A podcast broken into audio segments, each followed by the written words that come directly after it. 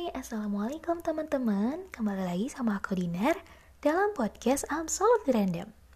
Setelah sekian lama aku menghilang Sekarang aku balik lagi untuk nyapa kalian.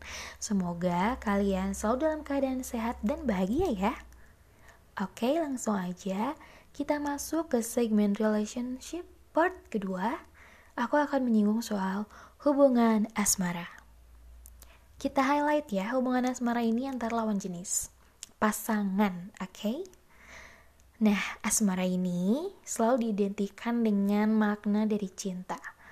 Diksi ini selalu dikaitkan dengan suatu perasaan, rasa ingin memiliki dan tidak mau kehilangan.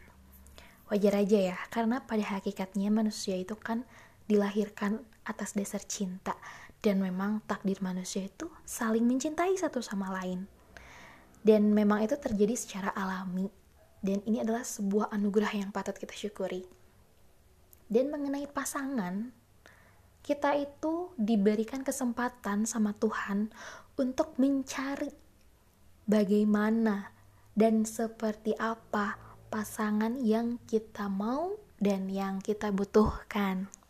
Nah, dalam dua kata ini, antara yang kita mau dan yang kita butuhkan ini selalu kontradiktif apalagi di usia 18 sampai 23 24 itu ah, dua hal ini benar-benar menjadi suatu kayak angin semilir gitu. Kadang membawa kita ke kiri ke kanan. Karena apa? Kita itu selalu menginginkan orang yang cenderung menyakiti kita. Fakta nggak sih?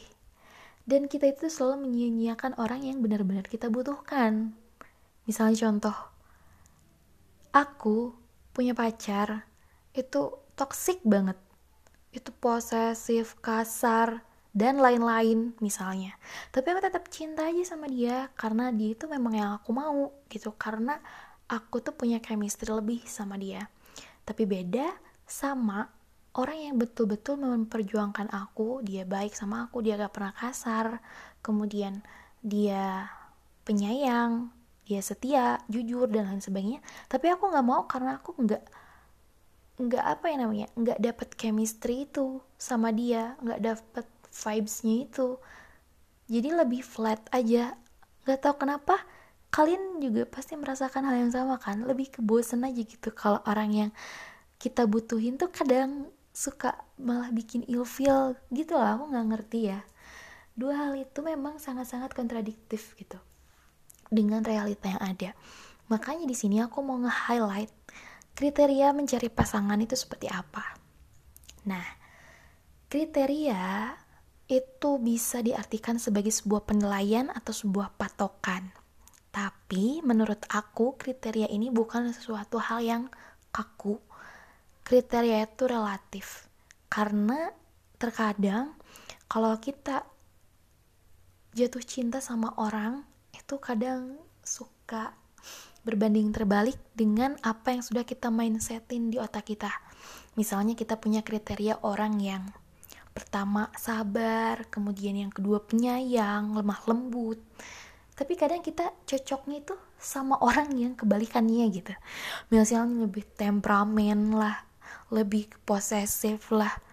Tapi dia tuh sayang gitu sama kita. Nah, di sini terdapat perbedaannya itu apa?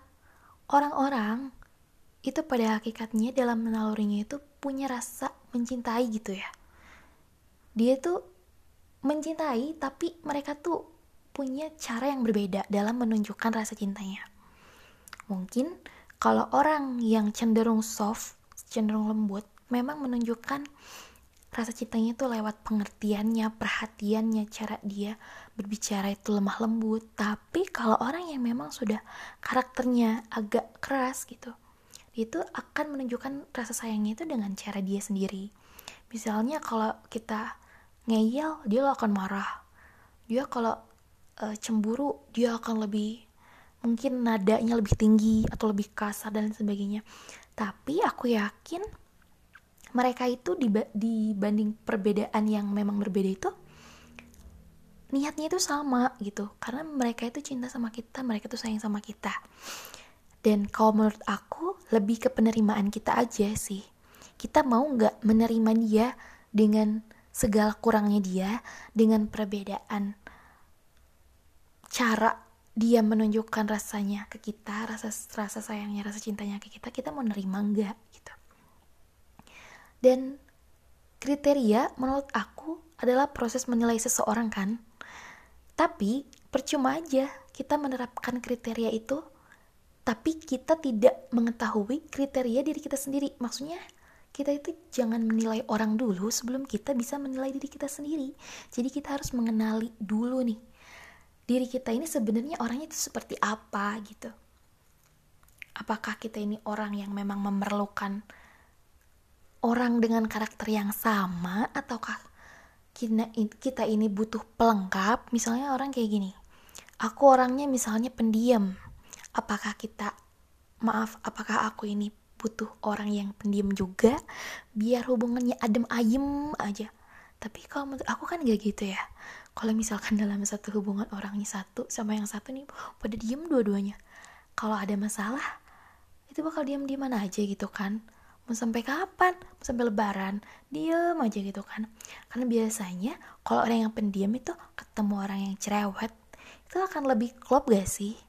Aku tahu kriterianya mungkin secara logika gitu. Yang diem tuh ya harus sama yang nggak bikin riweh gitu ya. Nggak bikin apa ya huru hara harus yang diem aja ya biar biar apa tujuannya? Biar tentram. Tapi dia nggak akan dapat sebuah vibe atau sebuah chemistry hubungan tuh dia tuh nggak akan dapat itu gitu. Sedangkan dalam hubungan tuh kan harus saling melengkapi gitu ya. Nah terkadang perbedaan ini yang bikin hubungan itu kuat loh. Orang yang pendiam cenderung akan klop sama orang yang cerewet gitu. Jadi di mana si pendiam ini lagi nggak enak atau lagi ada sesuatu yang pengen dia ungkapin tapi dia diem nah si yang cerewet ini akan coba ngasih stimulus untuk dia cerita coba cerita sama aku gini gini jadi yang satu agak kalem yang satu agak berapi-api itu menurut aku cocok sih. Jadi kriteria dalam kamus aku gitu itu nggak terlalu penting. Maksudnya nggak terlalu harus kita ngiblat ke sana gitu. Jadi if we vibe we vibe udah jadi kalau menurut aku cari pertama memang yang kalian mau kemudian pertimbangkan apa yang kalian butuhkan. Jadi cari pasangan yang kalian mau itu nggak salah nggak salah.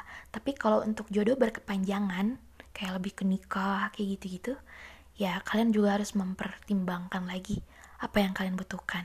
Selain vibe di awal chemistry yang kalian catch di awal kalian juga harus mempertimbangkan apa yang kalian butuhkan jadi memang semuanya harus seimbang ya oke okay, mungkin segitu dulu ya orientasi dari aku skala umumnya dulu nanti kita akan bahas lebih dalam lagi di podcast aku selanjutnya jadi tetap stay tune dengerin podcast aku ya. See you on the next podcast.